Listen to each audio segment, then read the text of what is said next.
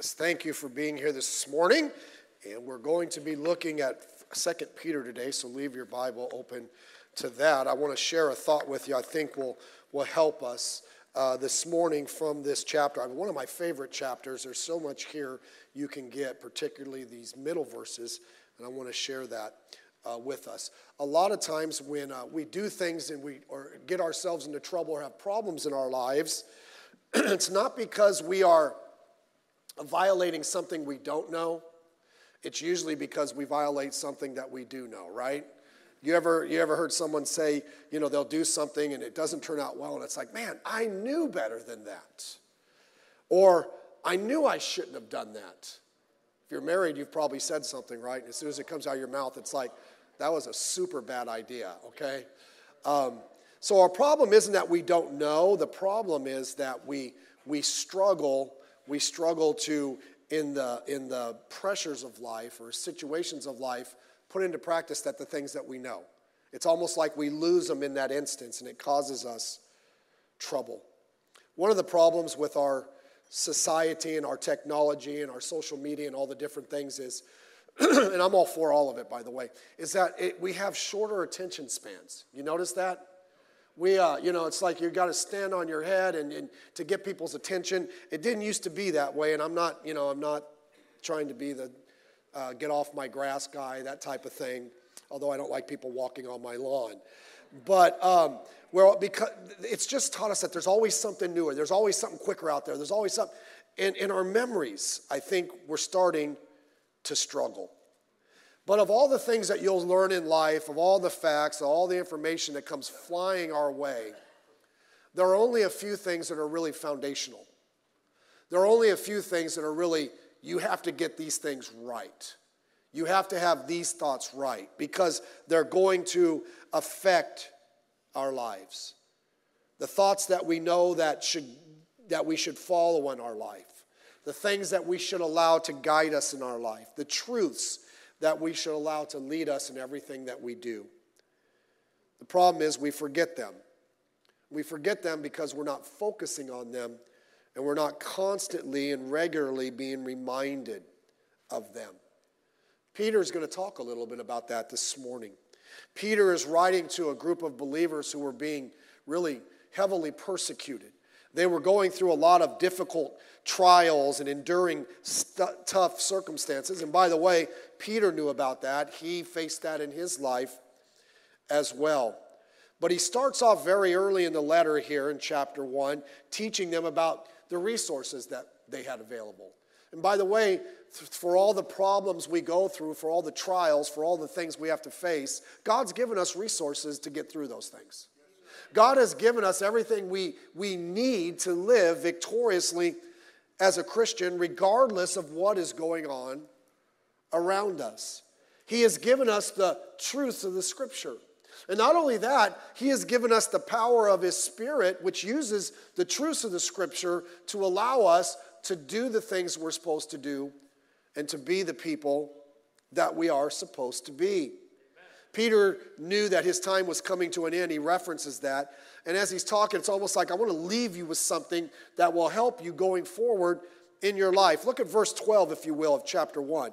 He says, Wherefore I will not be negligent. In other words, he said, I'm going to tell you something. If I didn't tell you that, I'm not doing my job. I'm not, I'm not being what I should be. he goes, I'm not going to be negligent to put you always in remembrance of these things. What things? We're going to look at them, the things he's just mentioned. He goes, Yeah, I think it meet Oh, he says, I'm sorry, let me finish the verse. Though ye know them and be established in the present truth. Yea, I think it meet, as long as I am in this tabernacle, while I'm still alive, to stir you up by putting you in remembrance. Knowing that shortly I must put off, put off this my tabernacle, even as our Lord Jesus hath showed me. Peter knew as he was getting towards uh, the later stages of his life that it's coming to the end but there's some things I want you to remember when I'm gone. There are some truths I want you to, to, to not lose, and I want to make sure you understand these things before I go. And by the way, they already knew them. Look at verse 12. He says, Though you know them. Okay? He's not saying, like, well, I taught this to you once and you don't need it again. You know this, but I want to make sure that you're getting it and it's front and center in your life. They were already established in them. He said, and be established in the present truth. You understand what he's saying? He says, I'm telling you some things here, and these things are not necessarily new, but these are things you need, even though you know these truths and you're kind of living your lives by these truths. By the way, this is sidebar. Do you know there are no new truths in the Bible? When someone gets up and says, I saw something or God showed me something and I've never heard it before, watch out, heresy alert. Now, maybe, again, if you're a newer Christian, these things are new to you. But if somebody sees something in the Bible that no one's seen for 2,000 years, they're not seeing it. Okay? But that's back to the regularly scheduled message. So he's bringing them the truths of the Bible to their remembrance so that they would remain with them long term. That's important. That is what preaching and teaching is. It's a constant reminder of the things that God wants us to remember from the Word of God. It's what it is.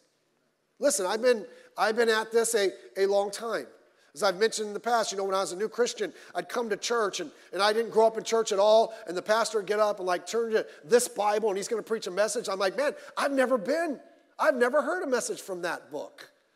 Or, wow, I've never heard someone preach from those verses. And I was excited. Listen, I can hear someone preach now, and I've, I've, I've, I've read that passage hundreds of times. I've already probably heard someone preach a message from it, but you know what? Still needed. It's still good. Because as Peter's saying, I need to be brought into remembrance. We all do. That is why we should strive to read our Bibles regularly so that they become a part of who we are. If you read your Bible on a regular basis, which we promote heavily around here, what you're going to read, uh, if you get up tomorrow and read, what you're going to read is you've already read it, but it's still good. It's still needed. And God will still speak to you through it. That's why we need church. We need to be at a place, whether it's in Sunday school or in a service, where we're hearing the Word of God taught, where we're hearing it preached. Truths we've probably already heard, unless you're a new Christian, but truths we need to be encouraged in. Truths we need to be uh, uh, uh, uh, uh strengthened in.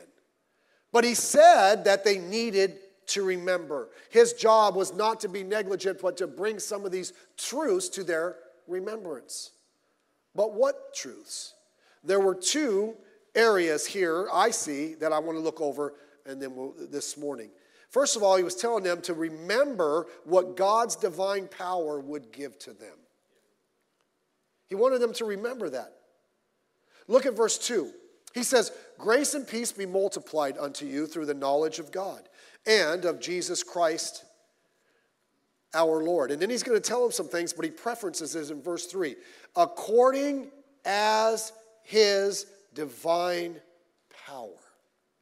What does that mean? That means God's power. That means the power that comes from God. We need that. This is the divine power that we need as Christians to live for God in this world. And let me just say this you cannot live for God, you cannot be what God wants you to be unless we have His power. We can't do this on our own. By the way, if you think you could do it on your own, you're ready for a fall. Okay? You know, you, you, have ever met people and it's like, you know, and, and they just seem so spiritual, like, wow, they have something I don't have. None of us have something nobody else has. We all have the same access to the same power God.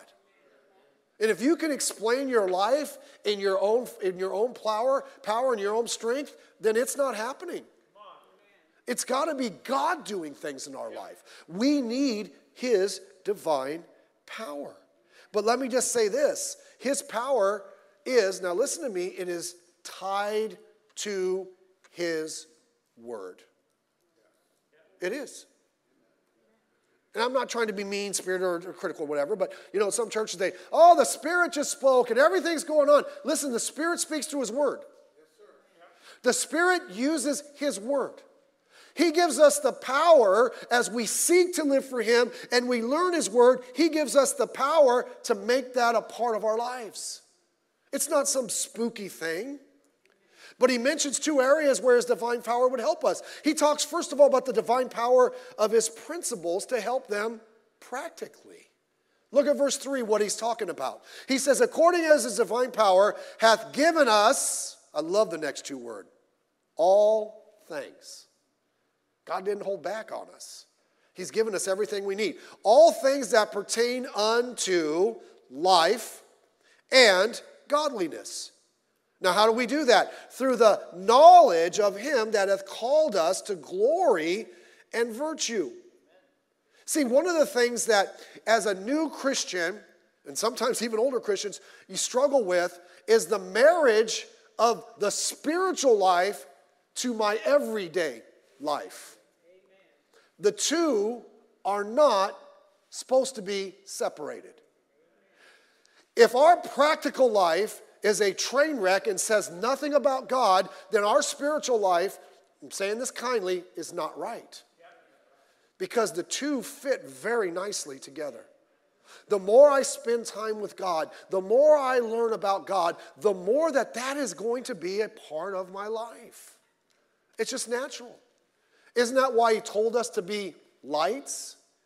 That's not something we manufacture on our own.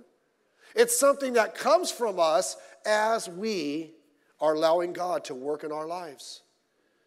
He talks about they pertain unto life. That's talking about the principles of daily life. That's what he's talking about. Has the Bible made any difference in the way you live day by day by day? Does it make any difference in what type of employee you are at work? I'm really kind of picking at us this morning. You really want to get convicted? Does it make any difference in the way you drive on the freeway? Moving on quickly. It's like, I struggle with that one. Like, why'd you cut me off? Don't you realize I'm in a hurry? Where are you going? Ah, home? There, that was my spot. Come on, you know how it is. I teach my kids, like, look, if you're going to merge traffic and get in the other lane, don't put your turn signal on. That's just a signal to the other car to speed up. Okay, that's bad parenting. But our practical life. But not just that, he goes, He's given us all things that pertain unto life and godliness. The principles, it teaches us the principles of a spiritual life. See, it talks about the practical things of life. By the way, Bible talks about how you, how you handle your finances what kind of person you are in business, what kind of employee you are, how do you deal with relationship, planning, family, the roles in your life. The Bible talks about all those practical things. By the way, why do we try to separate that? I, I don't understand that. Like, you know, I just went to church and read my Bible, but, but when I get in my family, you know, uh, uh, you know, work is work and church is church. Family is family, church is church. This, no, no, that's not how it is. Right? I mean, come on, there ought to be a difference. We used to play, uh, I used to play for years. I was on the, uh, we had a church softball team and we played in this league and, and it, it wasn't all Christian teams. And it was like, brother, we had to act like Christians, right? That was a, and we'd, we'd ask the guys after the game, hey, you guys want to pray with us? Well, I remember we played this one team and they were undefeated, and, and that, was not a, the better year for us. And we played them and, and, and we smoked them. And after the game, it's like, you guys want to pray with us? And they're like, no. So later on, I was walking. They didn't see me. They were like in a little group talking. And I was walking by them to my car, and they're talking. One of the guys goes, Man, the way we play today is we could have used the prayer. But listen, we, they knew we were from a church. Okay? We got to be careful. It should, but we also have a spiritual life godliness. The Bible talks about how we should live spiritually. What are the details of all of that? It's in the scripture. God tells us about it. Also, he talks about our mental life, knowledge. Through the knowledge, we have to know Jesus Christ. We, we can't live the things we don't know. God, look, we want the Spirit to help us in our life and help us, help us get through problems in life, and yet we don't give Him any ammunition. You know what the Spirit's ammunition is? The truths of the Scripture. That's why we need to get in there. He talks about an honoring life. He calls us unto glory. By the way, that glory is not talking about glory for ourselves. Our lives ought to honor and glorify and point people to God. Whatsoever you do, do it all to the glory of God. It's not about us. And then he talks about the principles of a righteous life, virtue. You know what virtue is? Virtue deals with the way that you live. Do you understand that? That's what virtue is. About trying to live my life the way God would want me to. Understand this that when I get serious about living for God, it will naturally require changes, practical, everyday changes in my life. Think of it this way if, you, if you're married, when I got married to my wife, I made a commitment till death do us part. Do you know, once I made that commitment, once she made that commitment, and we, we moved it, we're living together now, that changed my life. I wasn't a single man anymore. Thank God for that. It wasn't just about me anymore. My everything I do affects her. And everything she does affects me.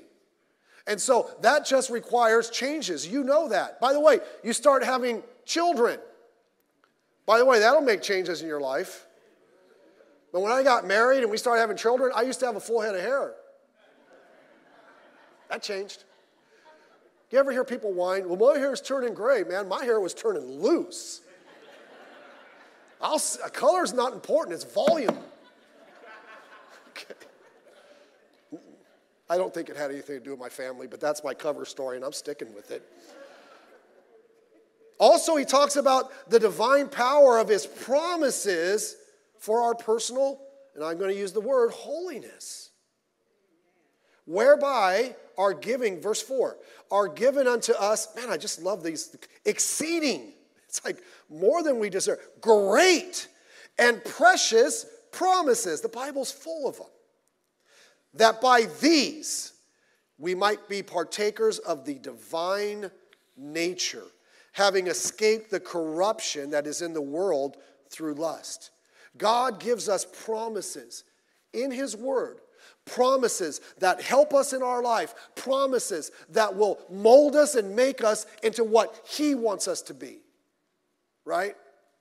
You know, we all like the, the, you know, the footstep thing, and Jesus picks us up and carries us during difficult times. Well, what about walking in his steps? What about being like him? We want him to do everything for us, and that's great, and he does, and I, I, I'm in on that. But I also want to be like him. That's what he wants. You say, Are you there? Don't ask my wife, she'll tell you the truth. I'm working on it, and so are you. And I hope that day by day, although we'll never be perfect, we're trying to be a little bit more like Jesus. And promises help us to be the Christians that we do be. He mentions divine nature. What is a divine nature? It's a manner of living outwardly that matches the spiritual person that we are in Christ the divine nature, the nature of God. The, the, we're never going to be God, okay? That, that, that's, that's silly. That, that's not what we're saying. But we can take on His nature, right? Children sometimes take on the, the nature of their parents. Why? We have their, they have our DNA running through their, through, running through their, their veins. And we ought to take on the, the nature of God. We ought, our, our, our qualities in our life should be godly type qualities. He wants us to be like him. To make it simple, the divine nature is God working in us so we are more like Jesus Christ. By the way, he tells us in Romans that one of God's goals for us is to be conformed to the image of Christ, put into a mold to be like Jesus. What does that mean? Just in our, our, our, values and our, our systems. You know, the sad thing about the state of Christianity in our nation is we're not very much like Christ anymore. We want to go to church and, and throw the bumper sticker on the car and have the Bible covered. I'm not against any of that except for the bumper sticker because I've seen you drive. But, but it's like, do we want to be like him? You know, that used to be the marketing ploy, right? WWJD. What would Jesus do? That's a great little marketing thing, but do we do what Jesus did? That's why we want to find out. How would Jesus, and how do we find out what Jesus would want us to do? You ready? Do what the Bible says. He was the Word of God in flesh. What does that mean? That means He is everything a person would be if they live the Bible 100%. He's our example. Yes, he was God, but he was 100% man. He was tempted in all, in all points like we were, yet without sin. And so he's our example. We can have his divine nature.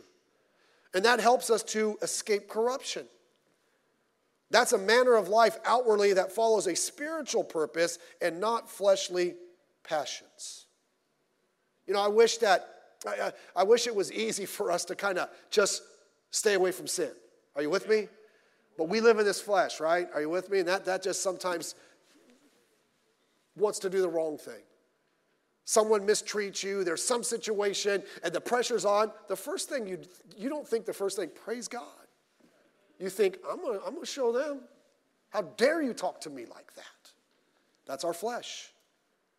How about the, the things, the passions that our flesh wants to do that are just wrong? How do we escape those? Because we all fight it. We all have to face that. We do it because we have His divine nature. Understand that our fleshly passions are the opposite of and the enemy of our divine nature. And we've got to fight it, and we need God's divine power so we can be more like Christ and less like we want to be. Very important. And then, secondly, he tells them that they need to remember what a diligent performance of the truth would give them. Look at verse 6, 5. And besides this, giving all diligence, add to your faith. Now you understand we're transitioning here. He's saying, here's God's divine power, and, and here's his precious promises, and here's what they will do for you in your life. But now, he's, now he steps up and says, Now it's your turn. You have to give a divine diligence. You see, you know what we're looking for? We're looking for God just to come in and change us, and we don't want to change. We don't. Remember when I was, Pastor Esposito was trying to, when we were growing up, he was trying to get me to become a Christian and witnessing to me. And, and, and he made this statement. He says, When you get saved, the Holy Spirit's just going to change you completely. That's true, but I didn't understand it. So I got saved. Went to church, I was in high school, and on Easter Sunday, and they gave the gospel. I went down and talked to somebody, and I got saved. I remember I went home, and I'm like, I knew I was saved because I know God had been dealing with me with salvation. And I went home, and I'm in my room. I'm like, okay, the Holy Spirit's going to change me. I had no clue what that meant. And I was waiting. I didn't go back to church. And then I went out with my friends, and he didn't change me. I was doing the same thing. I'm like, how does this? I'm like, oh, well, it's just how it is. I didn't want to change. I didn't put the effort in. I wouldn't go to church. I wouldn't read my Bible. I wasn't tr- even trying. It wasn't until God got a hold of my heart and I'm like, I got to take this thing seriously. And although God does it in me, He requires me to put forth some effort. He said, and besides this, giving all diligence. Beside what? The promises and the power. My responsibility, give all diligence. Keep being serious about the truth. Now, he said these were people that already knew the truth. These were people that were already established in the truth, and he's reminding them here still be diligent. How do you do that? Add to your faith. Keep going forward. Don't stop. Don't be content with where you're at. Be satisfied with Jesus Christ. Be, be thankful for what God's doing in your life, but never be satisfied, uh, be, never be just uh, satisfied with that. You ought to want more. We can't take our foot off the spiritual pedal. Because when we take our foot off the spiritual pedal, we start to coast. And eventually, you'll stop. He's going to be very specific and mention some things that they need to solidify their faith. And the message isn't going over these things, but you need these. He talks about additions to the faith. Look what he says in verse 5 Add to your faith virtue, and to virtue, knowledge, and to knowledge, temperance, and to temperance, patience, and to patience, godliness, and to godliness, brotherly kindness, and to brotherly kindness, charity. These are additions to your faith. That means after your salvation. So once we're saved, I've, I've mentioned it over and over, that's not the end all. Well, gee, I, have met Jesus Christ, He saved me, and now I'm on my way to heaven. That's not the end, that's the beginning. Now you have a faith. And now he says, from that point forward, go forward and add some things to your faith.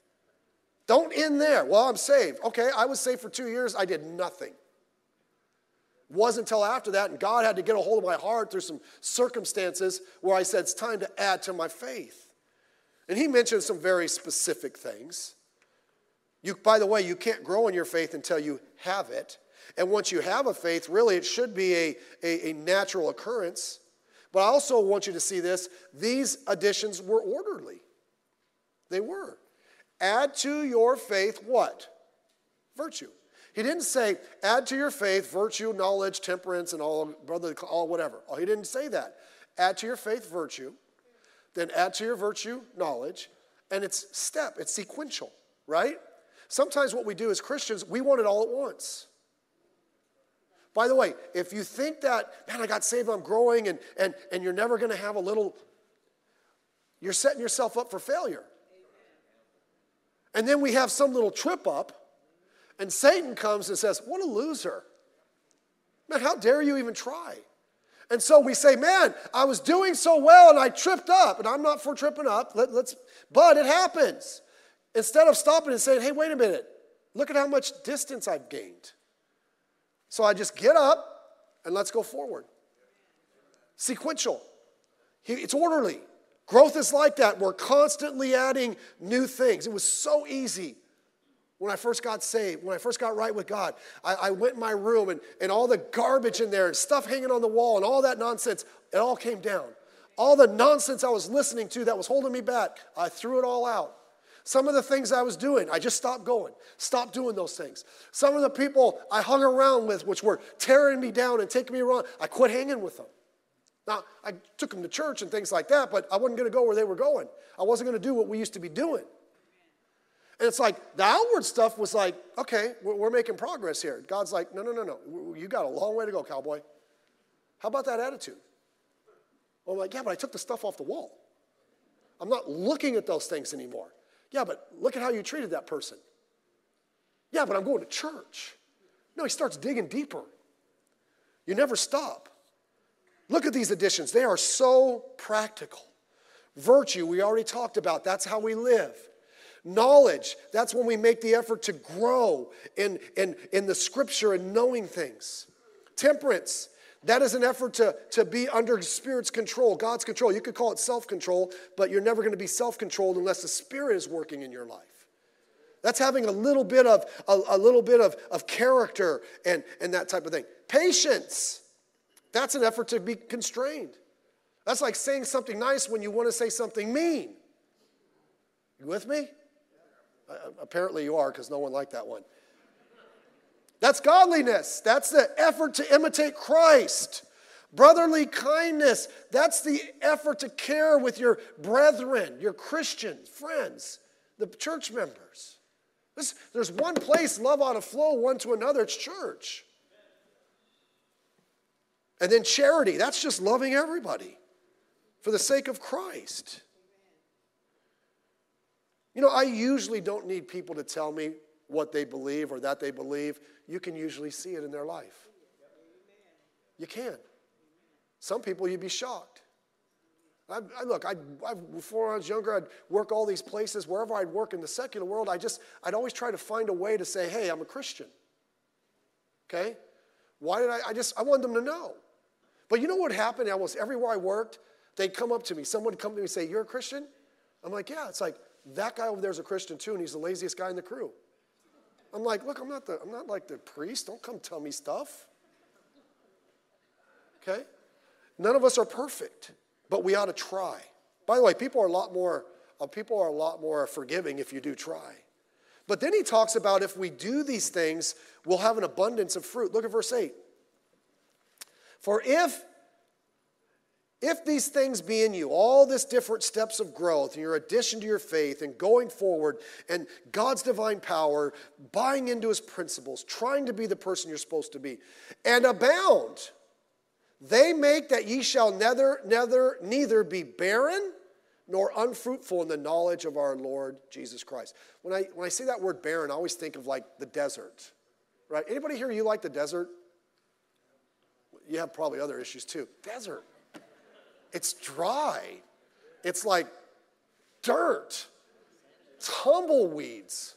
Man, I like lush and green and like, but, but he's talking about fruit. He says, You'll be fruit. You won't be barren. There will be fruit in your life, particularly in the knowledge of our Lord Jesus Christ. But he that lacketh these things, you don't have them.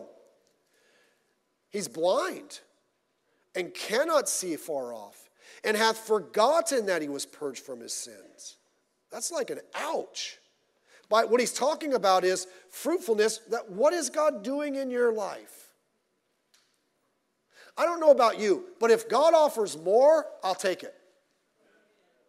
You know, it's like, look, you want you want 100 bucks or you want 500 bucks?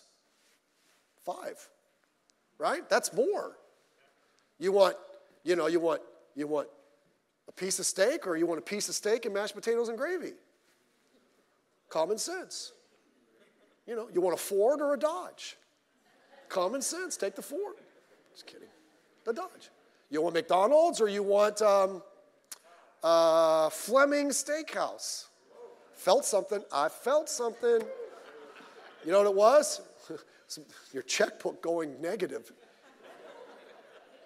God offers fruitfulness. He offers the best. I'll take it. God wants to work in your life far more than you want Him to work in your life. He really does. And He's provided everything we need. What happens if we do that and I'll be done? Look at verse 10. Wherefore, the rather, brethren, give diligence to make your calling and election sure. And I love this promise. For if you do these things, ye shall never fall.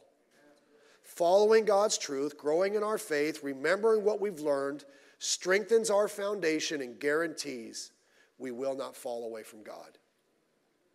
Say, Pastor, I'm, I, I want to live for God, but there's a little struggle there. You know what you need to do?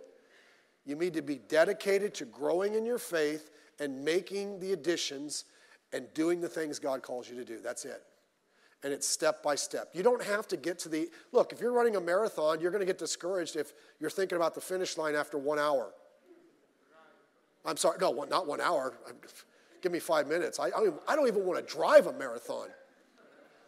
you know, after one mile, you have 25 point whatever it is. That's nuts. You know what it is? Let me get, let me get to the next checkpoint. Let me get to that next checkpoint. Let me see what's going on. Let me keep going forward. If you get in the water thinking 26 point whatever, that's ridiculous. But if you're like, let's just start the race and let's go, let's make progress. See, that's how it is as a Christian. We're always making progress. But let's just keep going forward. Let's, and how do we do that? We've got to remember the truths of God. We have to constantly be in the scripture. We got to constantly be reminded of these things that it's not on us. We forget them so easily. I hope that's your goal. If that's not your goal, make that your goal. To follow God yep. and to be reminded of what He wants to do in your life. Let's all bow our head and close our eyes for a minute, if we may. Every head bowed and every eye closed, just for one minute. I want us to ponder this. I don't just want, I want to reach, I want to reach, I want our church to reach everybody we can, really, I do. But I don't just want a bunch of people in church. I want people who are experiencing God in their life. I want a people that, I want, I want us to be a church of individuals that, that we can see God doing things in our life. By the way, that's an encouragement. And when you see God do something in your life and you make a step of growth and God honors that, man, it is nothing more exciting than that. But we have to constantly be put in remembrance of these things. We've got to constantly remember everything goes back to the Bible. Everything goes back to the Bible. That, I, I just, there's no way around it. You cannot have the relationship with God You cannot have the relationship with Christ that God wants you to have if you do not have a strong relationship with His Word. You can't. But boy, the possibilities that are there when you do. What are you struggling with today? say, Pastor, I'm coming into church and there's some relationships in my life that aren't right and I want to get them right. Hey, your relationship with God will help with that. There are some struggles I have. I'm trying to get through these things, and it just seems that the harder I work, the harder it is. Could it be you're doing it on your own? Boy, the Word of God is so wonderful. The Spirit of God will use that truth to help you to break through today. But we have to avail ourselves of the resource. Maybe you're here this morning and you cannot partake of the divine nature of God because you're not one of His. And by that, here's what I mean you're not a Christian. Pastor, how do I figure that out? Here's the question Are you 100% sure that if you were to die, heaven would be your home? Or do you have some doubt? Many years ago on Easter Sunday, I heard that question, and I had doubt. With nobody look around, if you say, you know, Pastor, that's me, I'm not 100% for sure that I'm on my way to heaven. I'm not, I have doubt. But that's something I'd like to know. Pastor, would you pray for me? Anybody like that? I'll nobody look around, raise your hand, and I'll acknowledge it and pray for you. Anybody at all? Anybody at all? Let's stand together if we may. Piano's going to play. If God spoke to you about anything, the altar's open if you'd like to come pray. Maybe you have a great relationship with the Bible and it's like, Lord, I want to make sure I stay solidified in my Bible. It is so easy to neglect it, isn't it? We know it's the Word of God. We know it's what God wants in our life. And I'm like you, the flesh and the pressures of life, it's so easy. But we want to fight that.